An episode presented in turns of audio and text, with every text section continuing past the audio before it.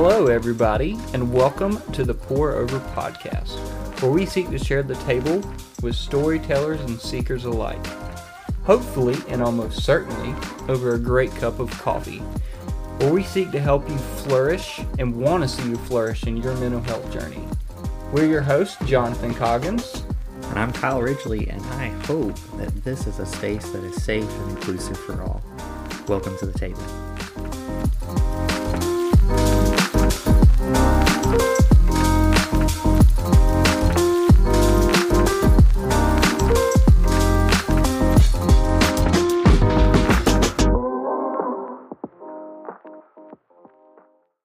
Hello, friends, and welcome to another episode of the Pour Over Podcast. As we always say, welcome to the table. We hope you have your coffee. I'm your host, Jonathan Coggins. I'm joined by my other host here, What's up? Kyle Ridgely. what, was, what was the pause, man? I don't know. I don't know. It's been a long week. It's been yeah, a long week. I hear that. I mean, I it hear hasn't even finished yet, but you know. We have Friday off, so that's nice. sure. Um, you doing okay, man? Doing good. Doing good. Just how have the rest of the week off, so that's that's a good thing. So took some time off. Oh yeah, your your vacation Started now. Yes, Right now. perfect. everybody everybody needs rest every once in a while. Yes. Self care is important. That's right. So if if you get nothing else out of this conversation, just get that. Self care is important. Take time off work. Hmm. Rest. Care for your soul. Care care for your body. All right.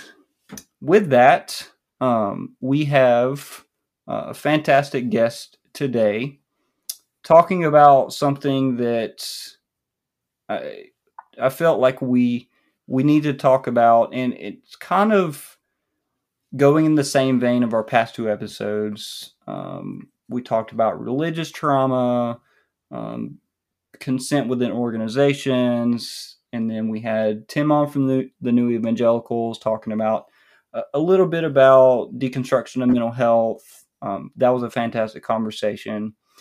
And so um, now we have um, Ryan Ramsey, and I will um, give it over to Ryan to kind of introduce himself, tell a little bit about himself, but talking about um, the role of pastor, critiquing systems um, that oppress and hurt people, and, and just better pass forward.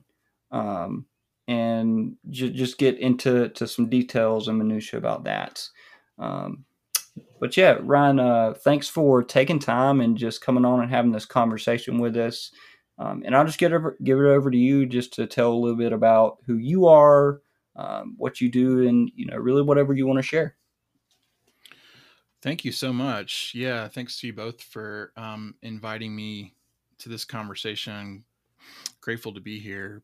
Um, really quickly, my background um, these days, you will find me in the world of chaplaincy in healthcare. Um, but uh, if we were having this conversation three years ago, um, my background prior to chaplaincy for the last uh, 13, 14 years was in pastoral ministry in some context. I've, um, my wife and I were part of a church planting team more than a decade ago. Um, I've been a lay elder on uh, at that church, and then um, while I was finished at seminary, we ended up moving out to Colorado, and um, I've worked for a couple different churches over the years on pastoral staff, and um, yeah, and and have without going into too many details, I've I've also resigned from two churches, and so you know um, today I still consider myself a pastor fundamentally and vocationally. Um, I'm currently serving in, in chaplaincy. Uh, may or may not return to pastoring in a congregation setting or not um, down the road, but I find myself um, uh, thinking and writing and um, supporting folks, advocating for folks a lot today as a pastor, um, and and uh, speaking to a lot of the unhealthy and abusive dynamics that folks encounter uh, in faith settings. And um, yeah, so I, I I care a lot about this because it's it's been personal, it's been autobiographical for my wife and I, but um, man, we've just connected with uh, hundreds of folks over the last couple years, and and um, uh, I, I care deeply about uh, shepherding people who who have those injuries from a church or from a faith setting. Um, that's something that's come to mean a lot for me personally, uh, vocationally too. Man, that's that's good. Thank thanks for you know just sharing a little bit bit about who you are and and a little bit um, about that journey um, with us. Um, before we really dive into this conversation, um, you you told me you're a coffee drinker, and the the one thing that we always like to ask our guests a little just fun icebreaker because this is the Pour Over podcast. Um, what is your favorite coffee um, and or brew method?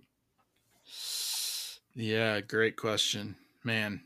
Um, so I will give you my local go-to uh, coffee. Uh, my wife and I love a local coffee spot here in the Denver area called Sweet Bloom. Uh, have you guys ever heard of it by chance? I actually, I actually think I've heard of Sweet Bloom. I, I want to okay. say I have. Yeah, um, delicious coffee. Um, and they've got a few locations now. Uh, they've grown quite a bit in the last five or six years, but uh, that's our favorite spot here locally. We buy coffee from there regularly, and these days, uh, most mornings you can catch me making uh, Chemex has been our recent favorite way to make coffee. So we've been really enjoying that lately. Nice, nice, man. Yeah. Um, me and me and Kyle actually took a trip to the Colorado area last September. Um, before I, you know, started interacting with with you online, um, if I if I was at the time, I would have definitely reached out, said, "Hey, man, let's go get coffee." Um, but but this was pre finding finding your account. Um, but either way, um, oh, yeah. we we went to um, the Colorado area, Denver, Boulder, um, Colorado Springs, kind of bounced around and camped. And man, um, some some great great coffee um, in Colorado for sure. There really is, yeah. Um, feel spoiled, but I realize there's there's a lot of other good cities too that have some delicious coffee, including including your neck of the woods. Hmm. Yes, yes. Asheville has some um, some fantastic roasters. Um, just mm-hmm. yeah, yeah, and I just just one thing that I love about you know that that small batch, you know, roasters um, local um, is just there's a there's a care behind um, just people and, and, and stories and, and integrity in um, the production process. Um, and, and, actually, I posted a, a, a video on on my Instagram talking about how um, only buying small batch local roasters is is a form of uh, resistance to me um, away from the very neo-colonialist you know big box um, coffee production in America. And so mm. that that's one really big aspect I love about um, just local roasters is is that care and the integrity behind what they do. Um, yes. Yeah. Absolutely. Yeah. Awesome, man. Um, well, to really um, just start us out and, and and dive diving into this conversation. Um, and I, think to start out, I want to I want to pull from our our first episode of this season a little bit, talking about religious trauma, um, and just you know hear your thoughts on this and, and just share with us what you um, you you as being a, a former pastor and in an organization and um, in in that in that first episode talking about religious trauma um, Brian Peck the the social worker that that we interviewed on that episode he he talked about um, organizations being not not always and a lot of times being safe for people. And i i i just get get the feeling as i in the in the idea as i see scandal after scandal an abuse story after abuse story come out of a context that is supposed to uh, protect and care for the oppressed and love people. Um, but but it's religious systems. It's it's you know it's the the North American church, um, and, and just just the more I, I walk with Jesus and go on my faith journey, I, I I just feel like the the organization that we have mapped onto the church in America is becoming less and less safe for people. Um, yeah, like what's your what's your thoughts on that? Like just just the again the the organization that we've we've mapped onto um, the church, what the church looks like now in America, um, the safety of people within those structures and systems.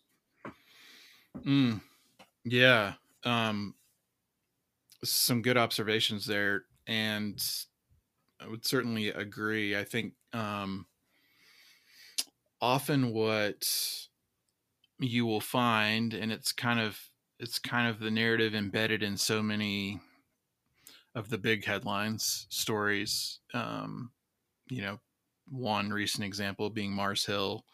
The podcast unpacks so much of that story, but um, what you will find over and over and over again and and you know i don't have enough scholarship or expertise to say is this a universal trend or is this a particular trend in north american context? But um, just the reality that faith organizations churches and and other um, faith organizations that may not be churches too but they they they drift almost always towards self-protection. And when organizations drift towards self-protection uh, which is it's it's almost it's involuntary um, you know what what tends to happen is that uh, organizations get protected and people get sacrificed. And um, so that gets really ugly, of course, uh, in a context that calls itself a church um, that is supposed to be a place of refuge, of community, um, of belonging in the body of Christ. Um, it's this pattern that that repeats itself over and over and over and over and over. We see um, in stories, whether they've been in headlines or not, but that um, there's this sort of slow growing um, process in a, in a community, often, but not always associated with a growing organization. Um, it might just be an organization that comes to really cherish its own culture and way of doing things and structure of leadership and becomes very self protective. And so, um, the the reality of that dynamic is that um, new people, functionally speaking, um, visitors, people who become members of a church or an organization, um, the the the onus and the burden is placed on the new person to assimilate to the culture, yes. to to, hmm. to fall in submission to it, and um, and to contribute to it. But um, you can you can imagine um, the problems that come with that. And so, um, you know, I'll pause there, but it's one of the first observations I always have Um, when you when you hear stories of abuse and religious trauma, uh, institutional betrayal, that um, at some point in the journey, uh, I, w- I would venture to say most organizations move from a caring or um, benevolent disposition towards um, the people who participate in that community to a protective and defensive disposition um, that then puts, in many cases, their own ministry and mission at odds with uh, the people that they are hoping or claiming to serve, if that makes sense. Yeah. Yeah. Um, you you mentioned something in there um, the the assimilation piece of you know you're expected to assimil- assimilate to this this culture or this certain theology or um, contribute to the system and i feel like in a lot of cases contribute something to the system to get something out. Um, mm-hmm. And uh, two two lines of thought that that I had there. Um, one one being the the assimilation piece in um in in people losing who they are, people losing maybe their culture, you know, or um, you know, there there there's been a lot of conversations that's been brought up in the last two years. You know, in in the wake of uh, Black Lives Matter and um, everything that happened in 2020 um, of you know whiteness and assimilation in the church, and if if we look historically at you know the the church in America, at least, um, there there is this strain of that assimilation. In other words, in a lot of ways, you lose your culture, um, you lose um, identity, identity, um, mm-hmm. and that that is that's frustrating and heartbreaking. Um, and, and, and the other the other points that you know kind of line of thinking I I thought of out of that the assimilation piece is this conversation that a lot of people are having right now. Um, what whatever you want to term it, deconstruction, um, you know, rearranging the furniture, exploring the house, you know, what, however you want to term that. Um, th- this idea that if if you don't believe this certain way, if you believe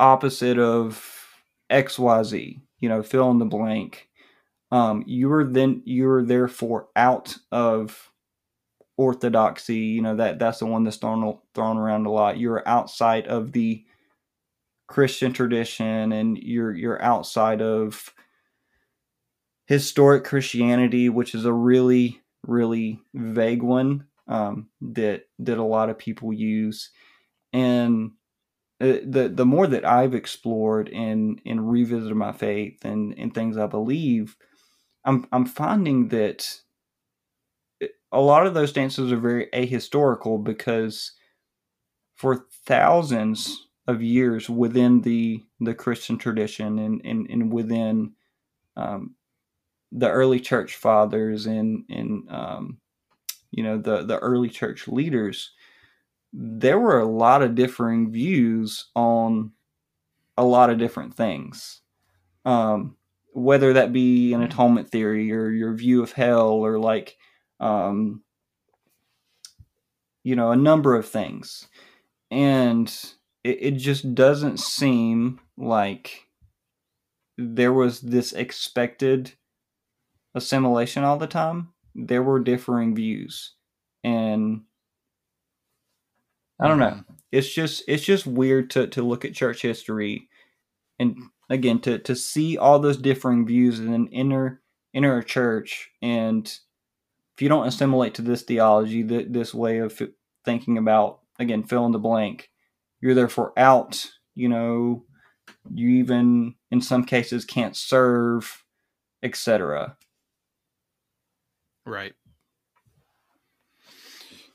Right. Yeah. Um, as you're saying that, um, I was thinking just anecdotally when I observe a sort of abuse be uncovered in churches in faith contexts, you will almost always find expressions of fundamentalism, but it doesn't necessarily mean theological fundamentalism. In other words, there are plenty of churches that are very, very, very conservative and and turn out to be abusive. And and what you will find in the culture, right, uh, whether it's small or large community, is this very anxious gatekeeping culture around biblical orthodoxy, theological purity, you know, protecting the gospel um, and the theology itself is kind of the the golden calf. Um, hmm. But then I've also been in and have known so many people in church contexts where theological um, fundamentalism and gatekeeping is actually quite a bit more loose. In other words, um, a conservative would look at many of these other abusive church contexts and say, well, they're they would they would be considered probably liberal to them, but um, what you will find in many church contexts, regardless of whether they're uh, theologically conservative, is you will find cultural fundamentalism, and it's the same kind of expression that becomes quickly toxic and abusive, but it's a community that decides we must protect our culture, our way of doing things, our leadership, our organization at any cost. And it's that scarcity, that inner scarcity creeps in um, and expresses itself in very fundamentalist ways, right? Where you can very quickly find find yourself on the outside looking in of these systems. And so um, often, often, you know, um, you'll find very ambitious organizations that are um, ruthlessly seeking to grow and multiply their numbers and build buildings and um, sometimes sometimes at whatever at whatever expense mm. and and um, in in those cases it's not always the the theology and the orthodoxy that's protected. It's it's the culture. It's the brand you hmm. know and if you if you become a threat to the culture and the brand um, then you're then you're often going to be uh, at risk of being chewed up and spit out of that system hmm. if that makes sense. Yeah. Seems a lot like empire building. Sounds like it. Yes. yeah yeah. Yeah. Yes. Yeah.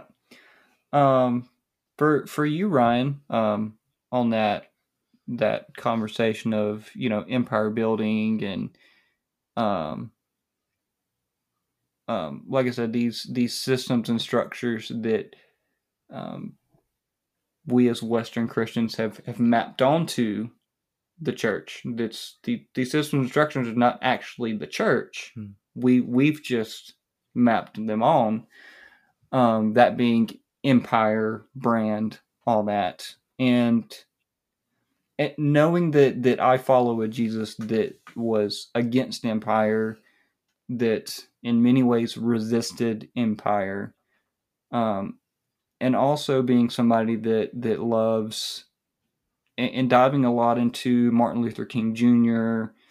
Um, and ju- just love his um, philosophies about around nonviolent resistance and um, you know, re- really lining up with the message of Jesus. Um, what does it look like for you, Ryan, to um, to to resist empire?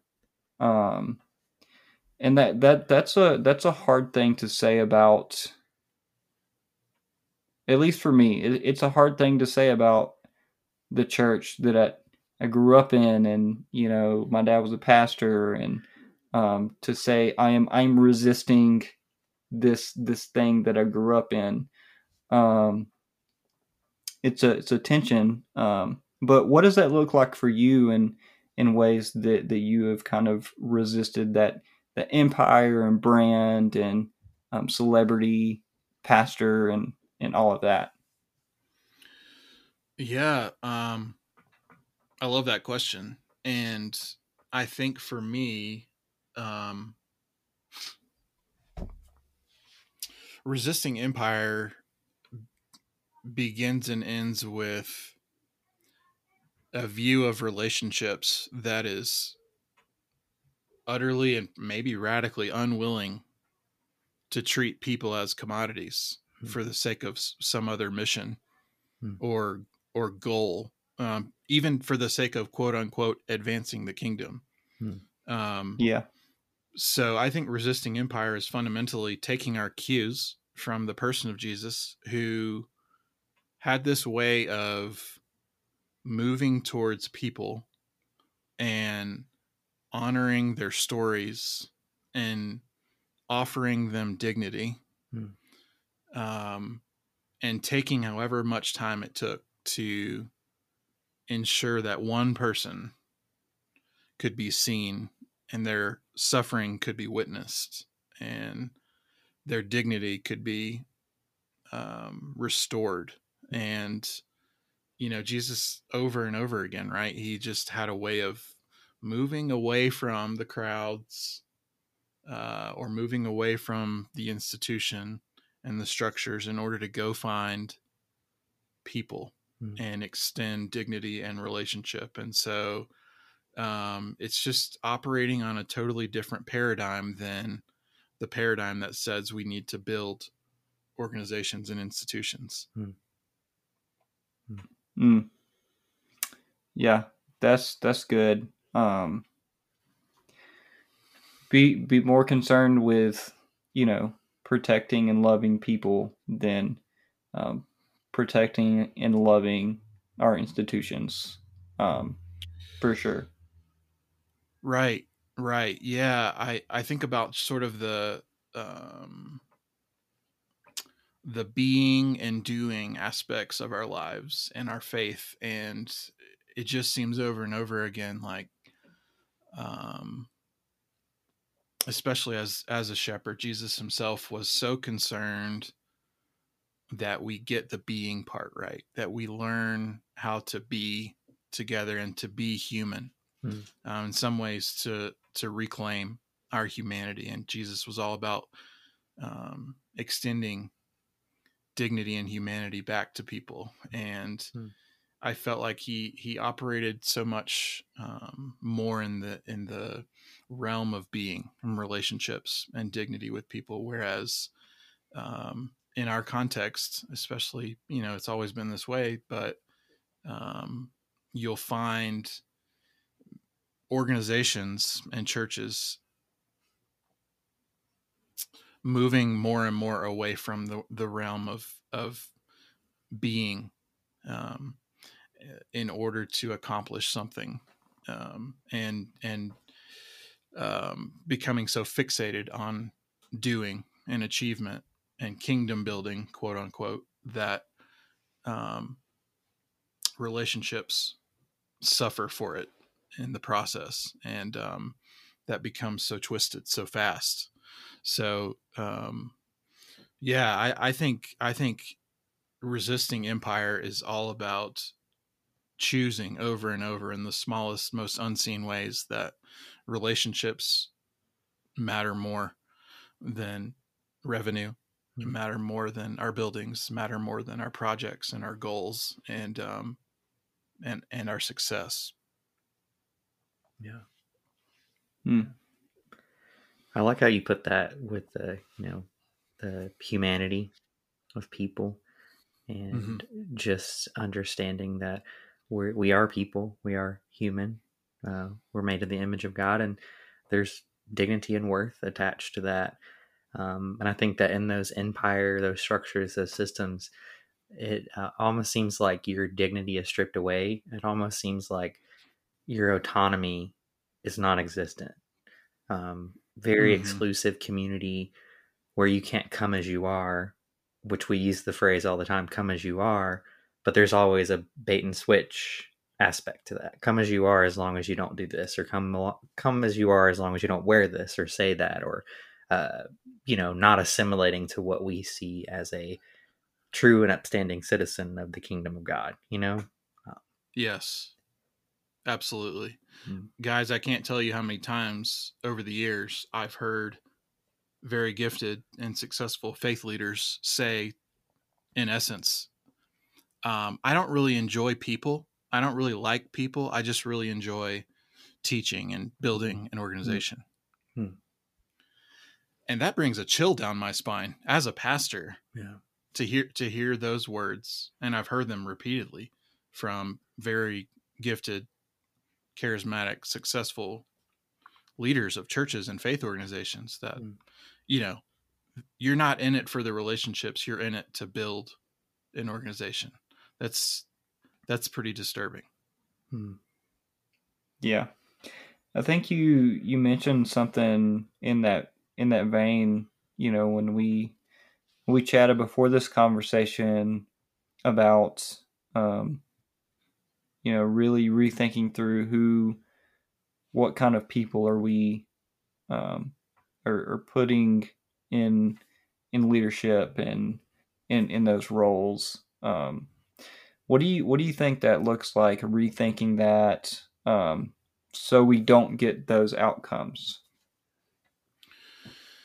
Yeah um you know, obviously, like, um, there's probably a lot of people in good faith who would disagree here, but I am one of those folks who will die on the hill of of of smaller and local um, about everything when I think of community and gathering, even church. Um, I am pretty personally dogmatic about um, the size of our communities and um, the the pitfalls that come with um, what I would say uh, is excessive growth in um, churches that become more capitalistic mm. uh, in their in their in their functioning rather than um, communal, and so um, for me, um, keeping our communities and our gatherings uh, limited in mm. size uh, is really important, and thinking more about the old parish model, um, neighborhood communities. Um, those those factors are are are certainly significant uh, in my view as to you know how we go about this. Um, but there's a quote by a pastor. Uh, his name is Chase. I, I, might butcher his last name, but it's Chase Replogle, um, pastor, and he's is also an author. And he wrote an article a couple years ago in Christianity Today, and um, he says this, and I've always remembered it. But one line in this article, he says the pastor's first call is not to envision a church, but to receive one. Hmm. And um, that's always captured me.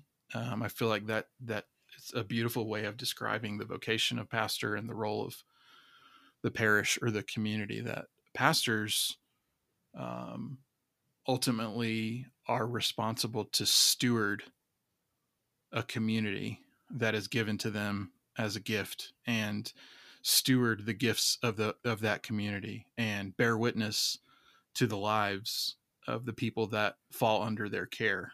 Mm-hmm. Um, once they once they shift over into this more what I would call ambitious mode, um, you know, where their own vision and ideas about uh, an organization and um, those things very quickly derail what I'd say is is uh, the fundamental task of of a shepherd um, to bear witness to people's lives and to empower uh, people to to to love in a community context. Um, so, yeah, um, those are some initial thoughts, and and uh, feel free to follow up or if I can help clarify a little bit more there. No, I think I think that's good. I think that's some important things, you know, to think about. Um, I, I mean, I, I think about it a lot um, because you know, um, peaks and valleys, which the this podcast is a is an arm of a you know organization I'm working on starting, focusing on you know mental health and getting people you know connected to the help they need and stuff like that, and like think thinking through you know leading an organization and um as as as much as I can um you know being being as transparent as I can um being at safest place as I can and um, make sure of having modes of accountability in place. Um, and and even that piece you said about um, the size context of the group um, because I think I think that that's one dynamic that um, that that is really th- throws a wrench in a lot of these stories is is the size of it. I think it it gets too big and and especially when you throw leaders in the mix that's you know um, thinking very capitalistic and you know like like the stage and and the power um, it's a really dangerous mix there um, but yeah. I, I think I think the, those were all great thoughts about. I mean, just anybody that um, is thinking about leading an organization or currently leading in in any capacity. Just thinking about um, where you are as a leader, where you want to go as a leader, in the context of um, it being a safe space. Um, and right. and how you're leading, um, and the the contextual size of that. Um, so I think that that was some some some good stuff to chew on, uh, for sure. Yeah, I would just qualify real quick, and you know I don't have to tell you guys, you know this, but um, I don't think anyone here is saying that small automatically equates to healthy. Right. we all have yeah. our our own stories, and uh, goodness sakes, we know um, droves of people who encountered a very very toxic situation in a very small community and so hmm. um, there's a lot more to unpack there you know in terms of what makes a healthy system um, and and what to look for in a toxic system regardless of size but i, I just wanted to to caveat that hmm. yeah yeah 100% all right so i'm gonna shift gears on us um, a little bit um, and, and kind of switch to the the trauma and mental health piece of this and um oh i i did want to add one more thing. I it just came back to my thought um because you you mentioned um that article um in christianity today and i i think they can be applauded um because uh, the just the mere fact that they reported on themselves um, of uh, you know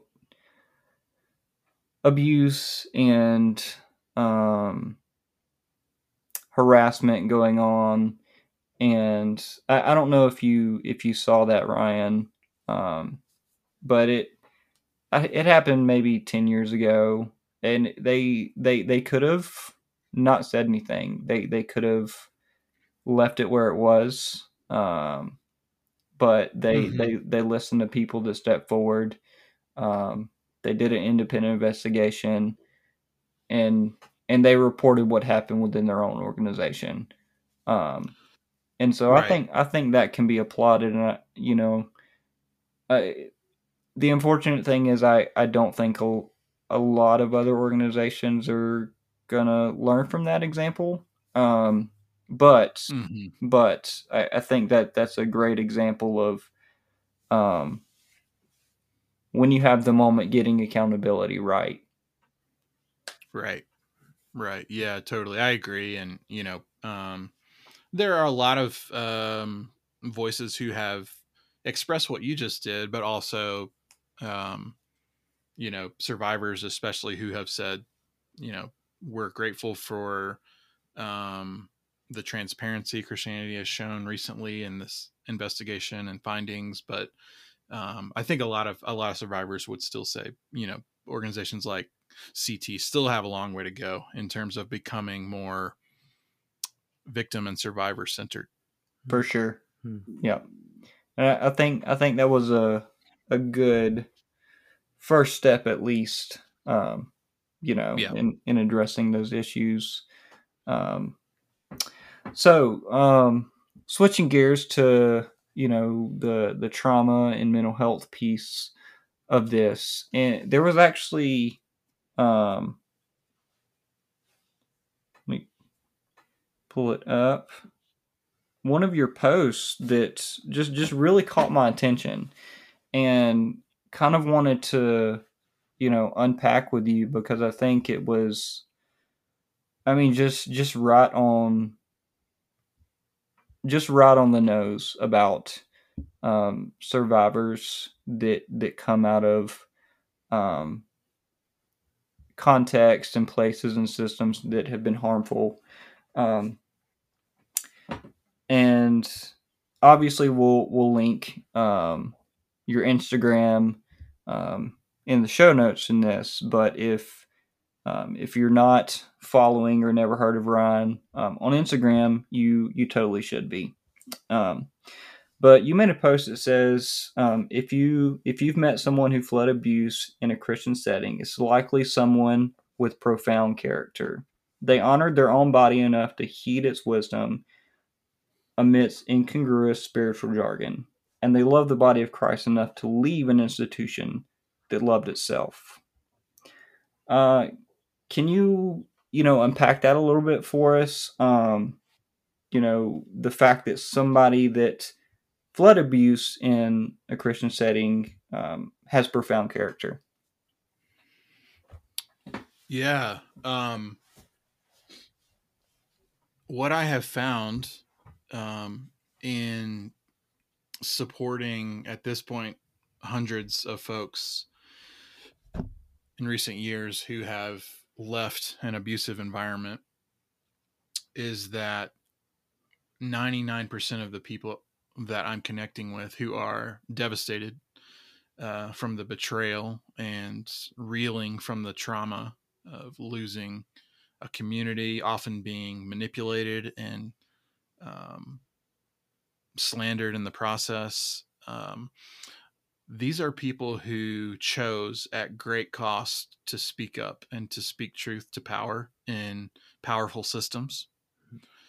And these are people who acted with immense courage and and I would also say immense love for the people in that system who they cared about because um, often it takes years of culminating dysfunction and crushed relationships and domineering and bullying and um, all of this stuff that goes on behind the scenes in these systems um, for a person to um, a develop the discernment because these these systems as you know are are totally confusing mm-hmm. to be part of and disorienting. They're they're crazy making. Um, you know when you're when you're tacking on Christian language, right, about family and submission and authority and calling and God's blessing, um, just fraught with confusion. But um, the folks who choose to speak up um, and, and in many cases choose to walk away or um, get fired you know if they if they work there um, people people made those decisions knowing the cost and um, and that is one of the areas um, that I think speaks to their profound character. That um, there are people willing to do what's right, n- knowing that it might cost them almost everything, and knowing that um, speaking up and doing what's right um, is going to be at tremendous cost to not just their livelihood, perhaps, or not just a loss of community, but often uh, knowing they're going to absorb the devastating trauma of that betrayal. And they're likely to absorb the devastating trauma of people in positions of power um, smearing their own character and and slandering them to protect their organization. And so um, that's kind of what I'm getting at. It takes immense integrity and, and courage to choose to go down that road and to choose that suffering um, because it's the right thing to do because um, speaking up was necessary. Hmm. Hmm. hmm. Man, that's that's good because um, as you were saying that, um, when you when you said you you love that people that that have the courage to to speak out and and, and leave that situation. And you mentioned the the people within that institution. Um, I feel like I feel like there's a sense of you know loving and caring about the other people within that institution um, as well. Um, so yes. whatever whatever abuse or domineering or, or um, authoritarianism is going on with that uh, specific church context or um, religious organization, um, then this stuff can be exposed, and and other people um, can possibly have the opportunity to get free and and find healing and and find hope. So um, it definitely sounds like uh, it, almost an echo effect you know like um, you're being loud but you're being stepping out and, and speaking and being loud for other people as well um, mm, yeah that's a good way to put it yeah. yeah. i mean i i myself have you know went through some immense amounts of religious trauma in my past and you know now kind of walking in this new like on this new journey whatever you want to call it and and just kind of coming back to a more grassroots kind of way of thinking about faith um, after being treated so horribly by so many different uh, empires that we talk about within the church um, systems um, it was i can relate to that story is that you know that there's just so much that you you're just so confused and and you look up to these men or whomever is in power and you say, well, they have to know, they have to know what's going on. They, they have to have the wisdom, they have to have the knowledge to know that this is okay and they're going to protect me. And I think that's what so it hurts so much because I trusted these men to protect me um, and thinking that they had my best interest at heart. And then come to find out it wasn't.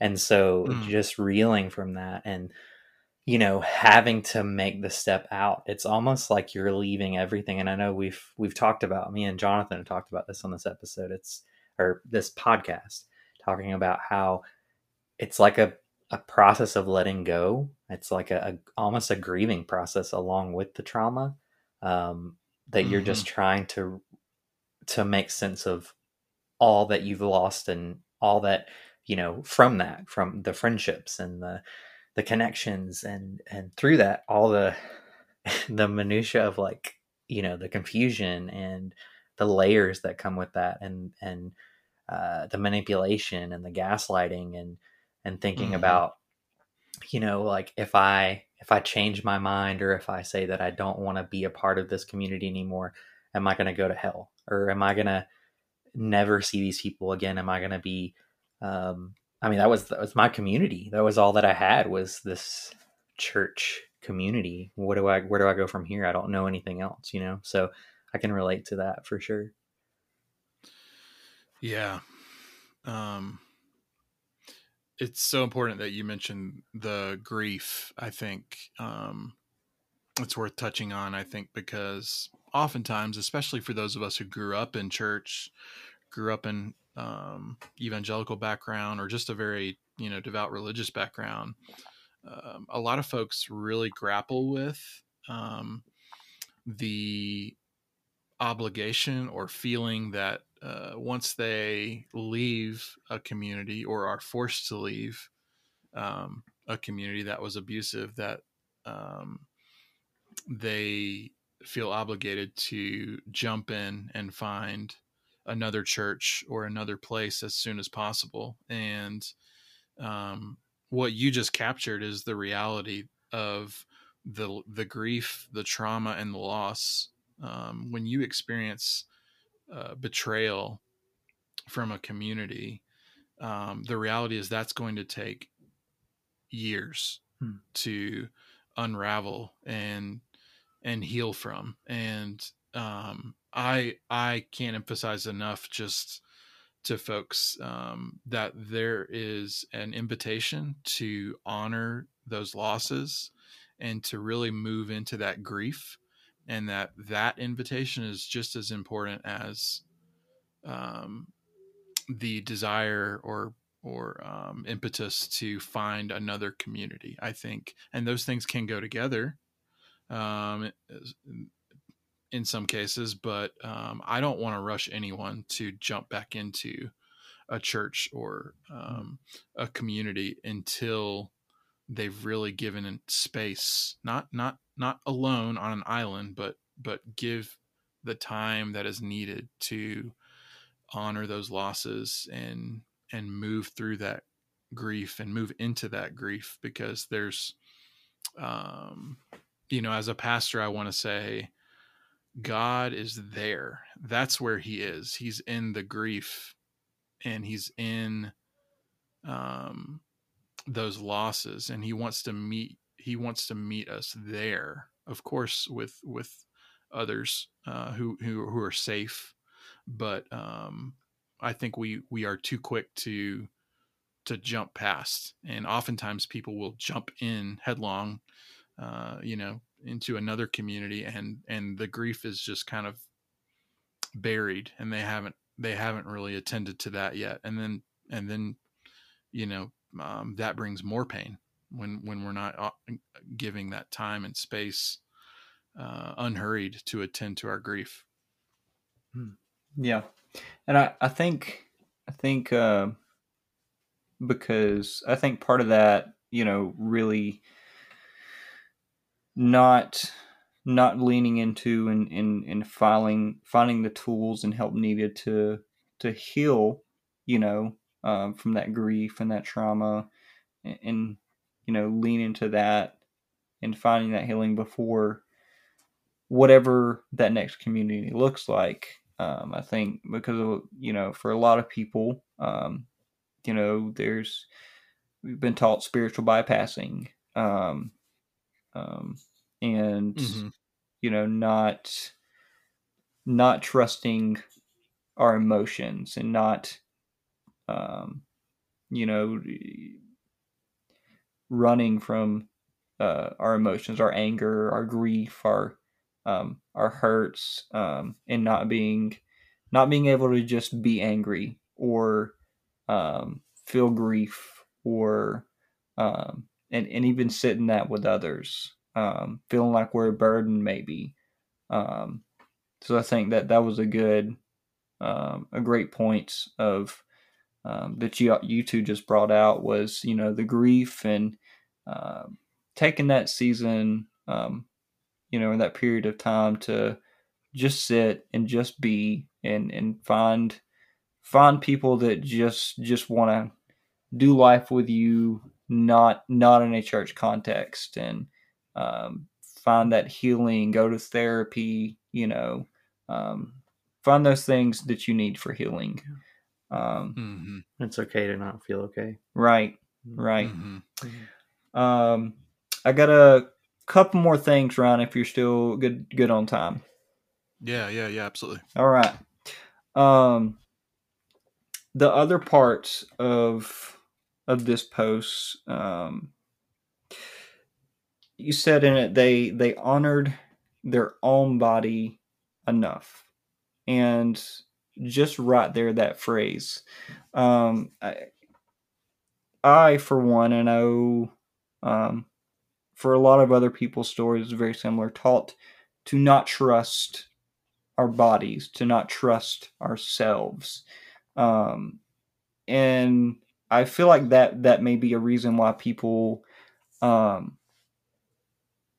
in a lot of cases get stuck or never come forward or never speak up. Um, you know, and I think it's this ingrained idea that you know these this frustration and this this um, it's this anger um, you know it's it's I'm I'm not trusting the leaders you know I'm I'm um, you know it's it's there there's a sin problem within me you know um, many number of things that have been heard by a lot of people um, mm-hmm. when instead people should be able to to trust their own bodies to trust um, you know the really it's it's it's the survival intricacies of the way that that we've been created um, because our our bodies were created to tell us whenever things are not safe whenever it's time to get out whenever you know um right. What is what does that look like uh, for you and walking with people and in in helping people to trust their bodies in in this context um, of abuse of um, authoritarianism within these contexts bullying um, what does it look like uh, for you? Yeah great question. So you know, um, this was true for our story, and it's been true for so many folks who, um, you know, have the benefit of hindsight after experiencing abuse. Um, they will, and and and we said this. Um, there were there were moments um, in the early days of our investment in a church system. There were moments um, interacting with the senior leader. Um, where we can remember feeling this our nervous systems giving us some clues that this person isn't safe. And um, it's almost that um, intuition bodily knowing. Uh, you know pete scazzero author uh, you guys probably know he likes to say the body is a major prophet not a minor prophet. Hmm. and um, oftentimes when you're in an abusive system and interpersonally relationally when you're around someone who um, is not safe your body is going to pick that up before you realize it intellectually or cognitively right? And um, uh, we can look at so many moments um, when our bodies were at times raging. Um, you know, our bodies were were were screaming, "This is not okay," and I'm not okay. You know, it might it manifests in um, stress symptoms, in excessive anxiety, or um, unusual um, symptoms like it could be um, bowel related um, rashes. I mean, our bodies are communicating to us so much, especially when we're in systems um, that are not good for our bodies. And um, so when I talk to people like like in our own story um, who leave abuse, um, one common thread is that they finally listened to their bodies, and their bodies had been communicating uh, sometimes very loudly and sometimes more quietly, um, that this is this is not a good place, and and our nervous systems um, contain that kind of wisdom. um, and we need to recover um, that that honoring and reverence for our bodies, and that God's actually made us and made our bodies to contain so much wisdom.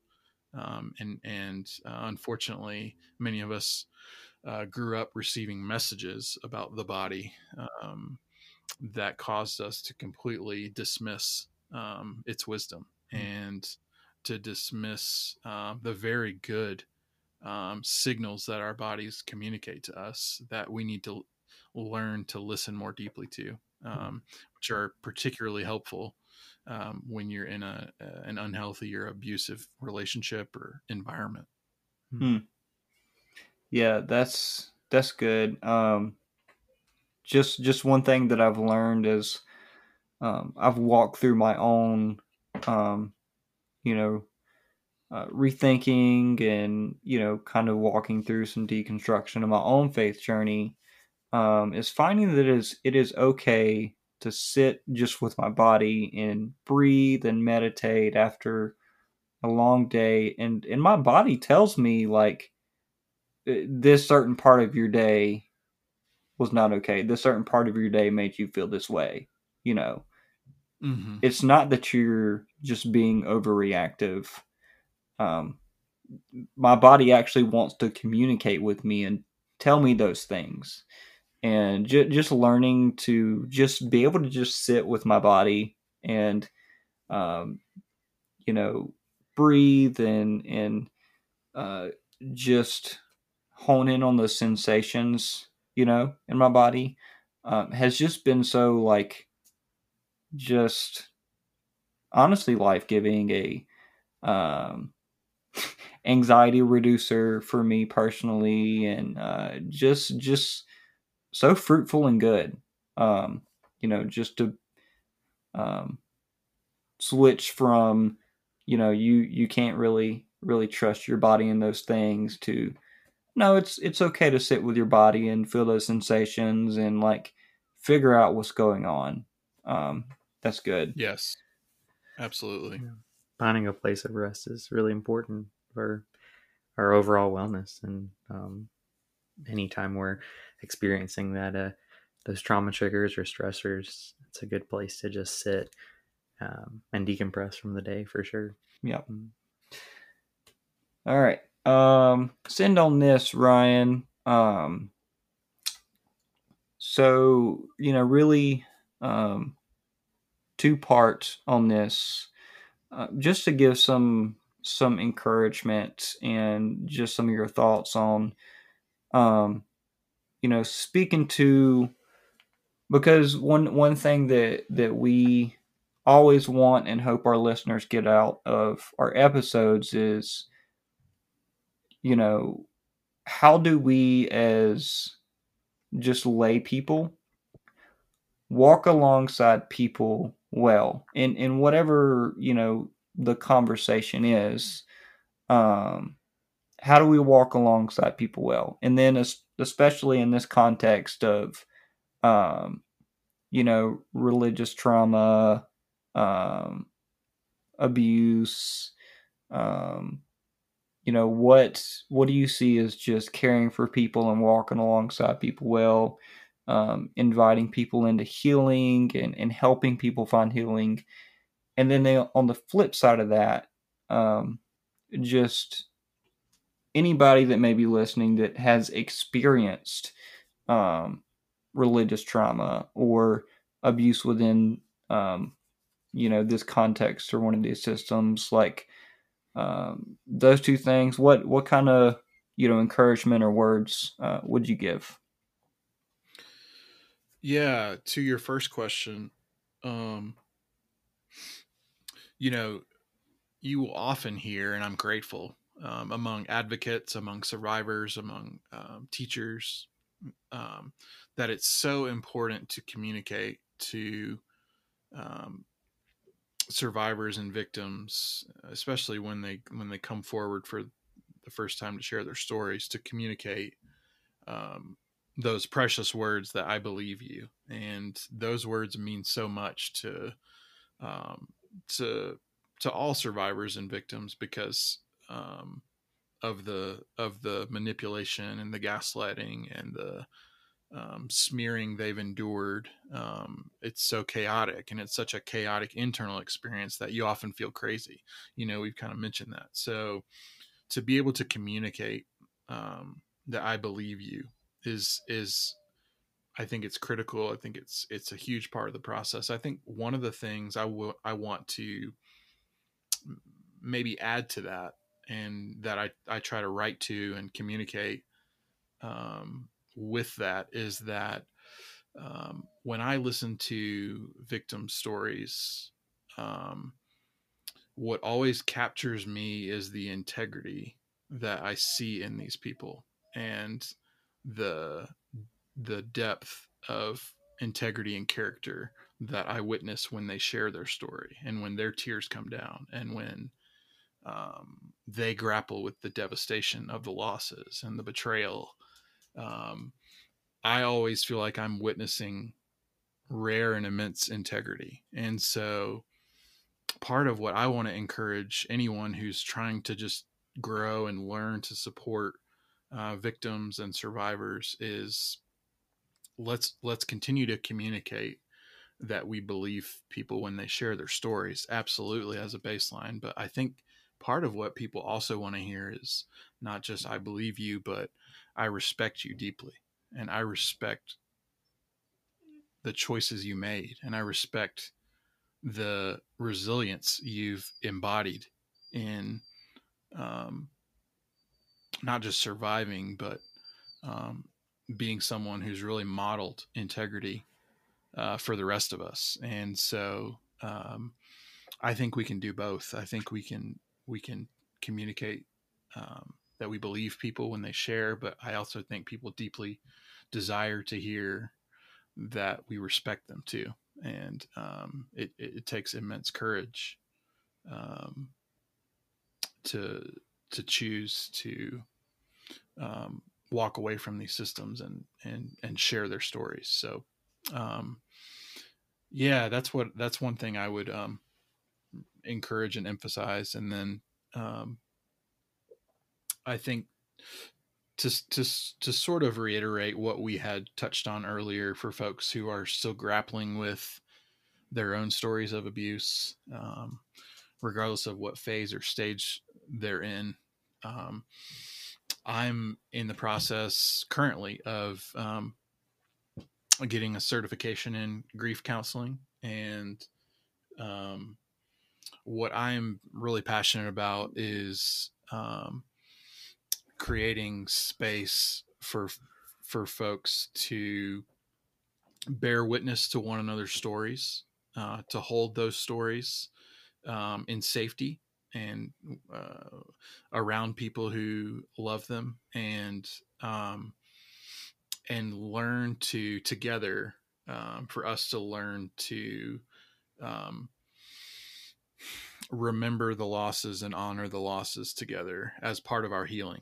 Um, I think there's a lot more beautiful work we can do together um, as Jesus followers, but in community to hold rituals together um, to remember. Um, and this is true not just for religious trauma, but for the millions, right, of ambiguous losses we all experience. Um, I think we need to make more space for uh, remembrance and and and ritual together to, um, I think, give our our grief uh, and our losses the the sacredness um, that that they deserve and I think there's immense opportunity in the body of Christ um, for us to do that in more um, intentional ways. And so, um, you know, if if you're a survivor or support someone who's a survivor, I think locally um, in in those friendships in in community, um, I I want to encourage us to imagine ways to hold space together um, and to hold ritual together um, as part of our healing. Hmm. Yeah, that's good. That's good. That's a that's a good ending right there. Thanks, Ryan. Absolutely, great to be with you. Yeah, man. Um, besides Instagram, um, is there other ways for people to engage with you and, and connect? Yeah, that's a great place, I think, to start. And um, yeah, if you were to find me on Instagram, uh, I've got a, a Linktree there on my profile where you can also um, find links to a few articles I've published in the last couple years and my website. And um, just about a few months ago, recently started a Substack newsletter as well. Folks can um, subscribe to. That's free, and and I post uh, periodic essays and reflections there on Substack. So it's another way to connect with me. Nice. Well, I will link your Instagram um, in the show notes so people can um, connect with you and and engage and just enjoy all the great great uh, uh, thoughts and content you put out. Uh, it's it's good stuff and appreciated. Um, awesome. Well, thanks again, Ryan, for taking the time to come on and just unpack a lot of this just heavy stuff and um, have this conversation with us. Thank you. Yeah, honored to be with you guys. Yeah, thank you, Ryan. All right, guys. Well, I hope you guys um, are going away with stuff, some stuff to chew on, to think about, um, and hope it empowers you to um, walk alongside people um, better, um, chart some good paths forward, um, and refreshes your soul. That that's another hope that just these episodes are a balm and a refreshment for you um, and empowering. So, thank you all always for listening in. Um, it would help us out greatly if you enjoy this show. Um, leave us a review, um, share it um, on your socials, with your friends, with your mom, with your dad, always with your pets. Uh, but, anyways, um, next time on the Pour Over podcast, um, bring your coffee. We'll have the table ready, right, Kyle? Mm-hmm. Yep. See you later. Peace.